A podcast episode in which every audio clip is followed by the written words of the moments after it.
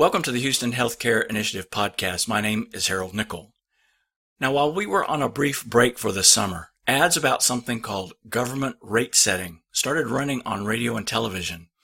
These got the attention of a lot of people, including those who cover the healthcare business in the media. Not knowing the source of these ads and who's paying for them, what positions are they advocating, and should we all be concerned or at least interested? Now, here to help us make sense of this is respected neurologist and the founder of the Houston Healthcare Initiative Co op, Dr. Steven Goldstein. And Dr. Goldstein, I guess it's not unusual for the healthcare industry to advocate different public positions. While I know you, like me, and probably everybody listening, has heard or seen these ads, it's a really aggressive campaign, don't you think? It is. The ads are running all over the country, but are tailored to individual states and even cities. The ads that run here in Texas and the Houston area mention Senator Cornyn, Senator Cruz, and local congressmen. But the same ads is running in places like Alabama. The only difference between the ads are the names of the senator, and the woman on the screen encouraged viewers to call along with that senator's district office phone number. When doing my homework getting ready to talk with you today, I learned that this group has made seven figure advertising purchases in seven states and six figure buys in six more states. They all warn against rate setting, and the group's website urges listers to contact lawmakers to oppose and stand up to the insurance industry and demand they pay their fair share. Why would anyone take action based on this ad is beyond me. All they do is call rate setting socialist and badmouth the insurance industry without explaining the issue. Okay, so this is an advocacy group with, with really deep pockets, but I have a hard time understanding what are they advocating? Well, I think they're advocating the status quo. They wish to continue the same sweet deals the hospitals have made with insurance companies, as well as with radiology, pathology, and emergency room physicians groups. The solution they are railing against is government setting prices.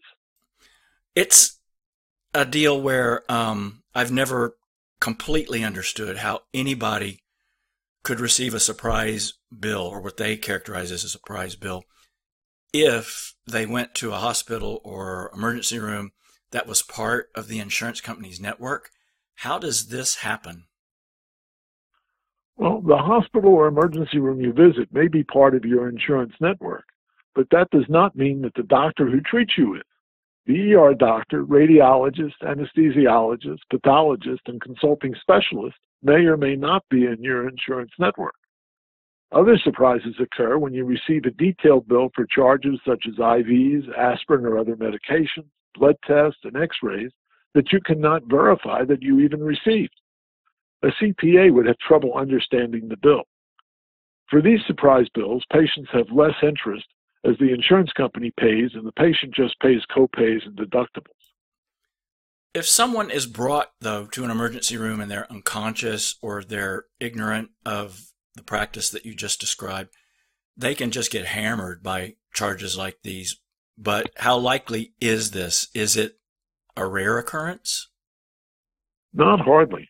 On average, 16% of inpatient stays and 18% of emergency room visits left the patients with at least one out of network charge. Most of these came from doctors offering treatments at the hospital that was out of network, even when the patient chose an in network hospital. This is according to researchers from the Kaiser Family Foundation. But the news gets worse because the same study found that when a patient is admitted to the hospital from the emergency room, there's even a higher likelihood of an out of network charge. As many as 26% of admissions from the emergency room resulted in a surprise medical bill. The insurance patients are obligated to go to the hospital or emergency room the insurance company designates, but those same hospitals are not obliged to hire doctors or staff that are part of their network. With all the rules and regulations patients and doctors have to follow, how is how is this even allowed? In my view, all the complicated rules associated with managed care can never solve these problems. The whole idea of an in-work, in-network, and out-of-network pricing is crazy. Anytime you make up artificial rules, patients, doctors, hospitals, insurance companies will find a way around it. The only way to solve these problems is to stop the secret deals that hospitals make with insurance companies. Hospitals need transparent pricing for services that include all physician costs, drug costs, radiology, and pathology costs. Hospitals need to do the negotiating with physicians, not insurance companies. The prices charged to the patient should be all inclusive and the same for everyone, regardless of their insurance or lack thereof, and should be available to the hospital emergency room website.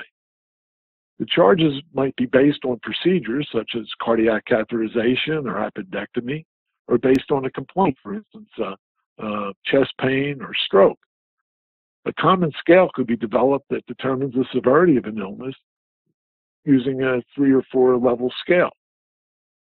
The patients require hospital admission. The ER charges can be rolled into the hospital bill. Unfortunately, such solutions are not yet part of the national conversation. Any legislation now being proposed is equivalent to rearranging the chairs on the deck of the Titanic.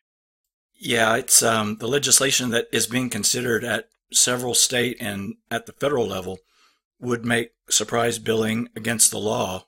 Um, how would that work? Well, first, the good news is, is that both parties agree that the surprise bill practice should be eliminated. One piece of proposed legislation calls for health insurers to treat out of network emergency care as in network for their enrollees' cost sharing and out of pocket obligations. This way, patients wouldn't have to pay any more for receiving emergency treatment at an out of network hospital than they would at an in network one. Plus, a healthcare provider would be prohibited to send a bill charging them whatever the difference is between the price set for the service by the provider and the price the health insurer is willing to pay. Okay, so how does anyone know how to assess a price for an out of network provider in place of the current surprise practice? Good question. They don't. Yeah. Some plans have featured arbitration, which would require an insurer and a provider to negotiate a price. That's an approach favored by emergency room doctors that has been opposed by the White House and then the House bill opts instead to use a local market price, however that is determined. The only known way to determine the market price is the law of supply and demand. Okay. What could possibly go wrong then if if this measure or others like it were ever adopted? I think it's better to ask what could go right. The groups representing the doctors' company, such as hedge funds who own physician staffing companies, want things to say the same key to their high profit, high profitable business strategy is not to participate in an insurance network and allowing them to send surprise bills and charge patients a price they set with few limitations. If measures are adopted to avoid the surprise bill, insurance premiums will rise. Either way, patients will end up paying the freight. If doctor fees are artificially lowered too much, physicians will be attracted to out of hospital work, and there'll be a shortage of doctors in the hospital. The only way to ensure an adequate supply of doctors at the lowest possible price is the law of supply and demand. Physicians could negotiate fees with the hospital, and they would try to get the highest possible fees. The hospital would try to pay the lowest possible fees. This is a really complex issue with people's lives literally at stake. What do you what do you think is going to happen? As I previously stated, insurance premiums will rise to some degree. Physicians' fees of the out of network doctors will drop to some degree. Ideally, everything will work out and we will avoid the doctor shortages in the hospital. Unfortunately, things are seldom ideal. Now, it's after Labor Day as we uh, record this podcast, and Congress is now back in session. Are we going to have an answer to uh, any of this by the end of September? Maybe, but remember there was the prospect of a government shutdown that was really not resolved earlier this year. So the health care legislation may be pushed aside so lawmakers can work to prevent the government shutting down.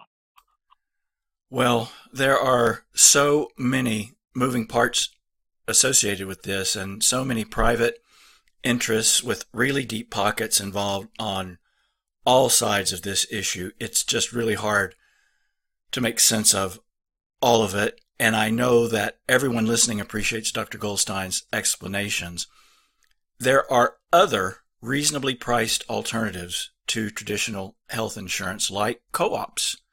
Now, for listeners who are in the Houston area, you can look to the Houston Healthcare Initiative co-op for assistance and you can find them at www.houstonhealthcareinitiative.org.